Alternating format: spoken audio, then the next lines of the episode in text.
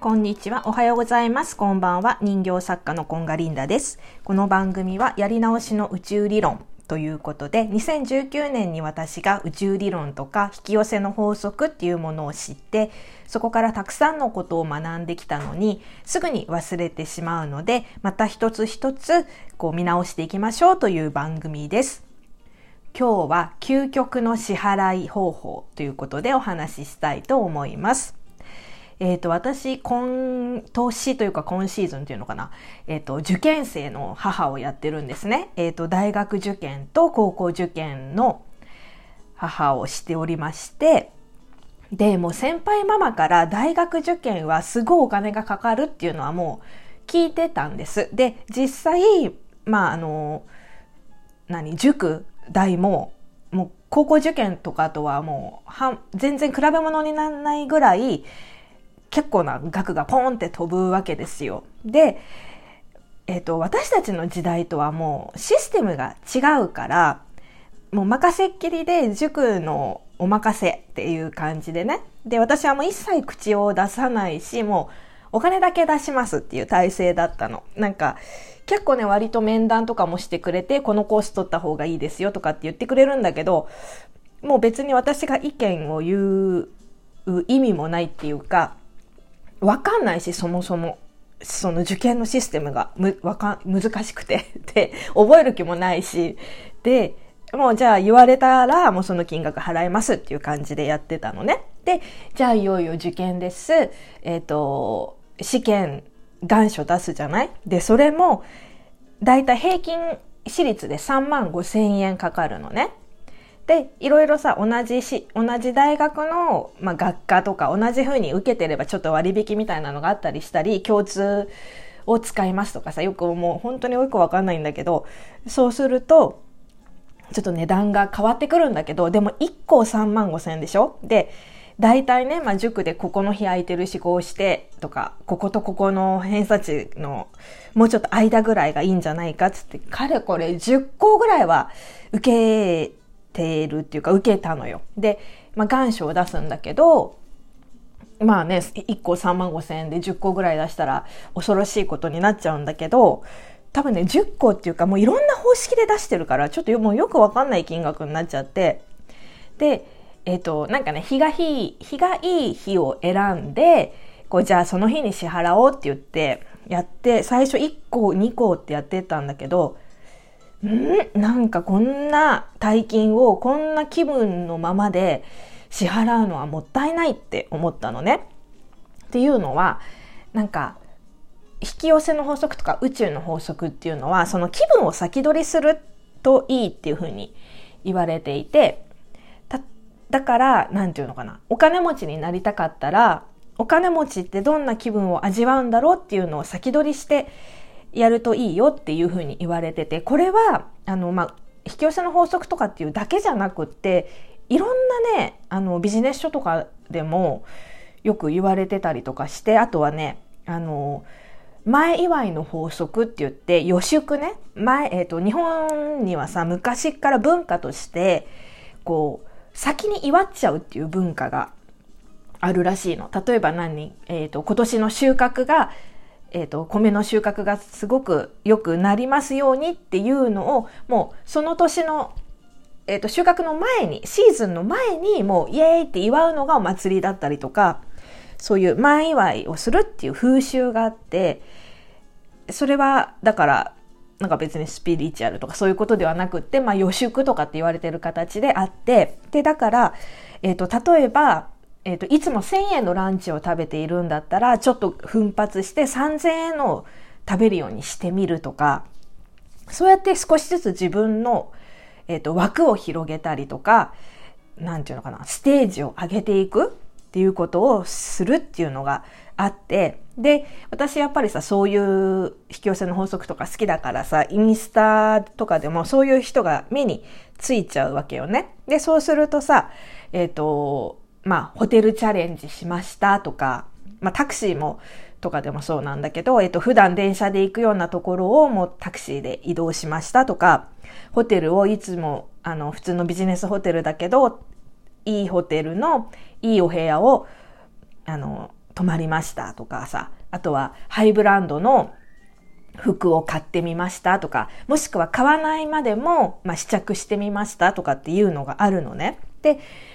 で、ちょっと待てよと思ってさ、そこで、私がその受験料払ってる時に、なんか、みんなはそうやって物になるから、チャレンジといえどもそういういい気分を味わえたりとか、実際物がこう手元に来るけど、この支払いって何って思って。だって結局10個だの何だの受けても行くのは、まあそのうち受かればだけど受かった1個だけだし、って思って、あとは結局なんか、まあ経験だけど、それは本人の経験であった。私の経験には ならない。ただ、お金を払いましたっていう経験にはなるけど、だとしても、だったらこんな、あの、低いテンションで払ったらもったいないと思って、で、ちょっと、一回やめようって言って、で、えっ、ー、と、娘とね、子供と一緒に、えっ、と、とりあえず神社にお参りをして、そこから美味しいパンケーキを食べて、もう気分を上げて、で、えっ、と、その支払いもネットでね、支払えるから、全部。えっ、と、もうテンション上げるために家で音楽を聴きながら、ノリノリの音楽とか聴きながら、もうイエーイみたいな感じでボタンを、ふーみたいな感じで押してテンション上げて、こう支払うようにしたわけ。なんか、そういう気分よく支払おうと思って。で、これだからね、あの、だからどうなるってわけではないけど、やっぱり、同じさ、まあ、10万とか10万のを支払うんでも、なんかワクワクして支払うのと、ああ、もったいないって支払うのとでは絶対後でなんか違うだろうなと思ってやったわけ。まあ実際その後どうなったかっていうのはまだね、結果としてはわかんないけれども。で、じゃあ、で、そういうことがありました。で、えっ、と、もうね、だんだん発表とかがあって、まだ最終的な結果は出てないんだけれども、本当にこの大学受験って本当に物申したいって思っちゃうぐらいうまくできていて、なんかね、た、だから偏差値が低くって、こう、滑り止めになるような学校から先に受験があって発表があってみたいな感じ。で、えっ、と、ちょっと難しい難関校みたいなのが後にあるようなシステムになってて、で、共通なんてかなり前に受けるのに、その結果が出るのがすごい遅いから、結局、その結果を待って、じゃあ受験しようとかっていうのが、なかなか難しいので、あの、まあ、第二次募集とかがあればそこでできるんだけど、一時の段階でそれはちょっと厳しくって、スケジュール的に。だから結局、もういろんなところに、え、ー、と、受験票を出さなくちゃいけない、え、ー、と、その試験を受けるためだけのお金を払わなくちゃいけないのね。で、じゃあいつ発表が始まりました。で、だけど、なかなかね、これが、高校の私立だともうすぐ次の日とかに発表なんだけれども、大学はそうはいかなくって、結構待たされちゃうわけ。で、その間に先に受かってる、こう、えっ、ー、と、滑り止めとして受けたところの支払い期日っていうのが来ちゃうわけよね。で、だからそれの綱渡りみたいな感じでやっていかないといけなくって、あ、ここ受かったからじゃあこっちはもう捨てて平気だね。この学校はいついつまでの支払いだから次の発表まで待てるねとかそういう感じなわけよね。で、結局、うちはね、ちょっと払わなくてはいけなくなってしまって、まあ全額ではないんだけど、一部入学金の一部を払わなくな、払わなくちゃいけないっていうふうになったの。で、で、ここでまたテンション上げなければいけないと思って、結構な、まあ、まとまった額をバーンって払うわけだから、しかもそれが捨て金になりますようにって祈りながら払わなくちゃいけないわけよ。第一希望は違うところだからさ。そう、うん十万が無駄になりますようにって祈りながら払うってちょっとおかしな精神状態になりそうなんだけど、じゃあこの時にどんな払い方金持ちだったらするのかなとか、どんな払い方、支払い方法が似てるかなとかっていうのをちょっと考えたわけ。で、その時に、あの、皆さん、ライブ配信とかって見たことありますかね？あの、ライブ配信アプリの17とか、今、何があるんだろう？ポッチャとかっていうやつとか、まあ、えっ、とね、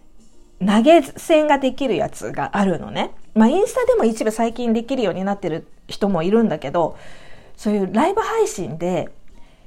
えっ、ー、と、例えばイベントとかがあると、お気に入りの子を優勝させるように、ポンポンポンポン投げ銭が飛び交ったりとかするわけ。で、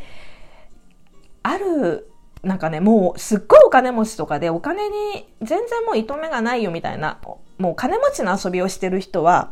誰が好きとか、なんとかじゃなくって、通りすがりにポンって支払っていくんだって、そういう文化があるんだって、ライブ配信アプリには。で、あ、それだと思って、それだったらもうなんか、ポンって投げ銭できるわと思って、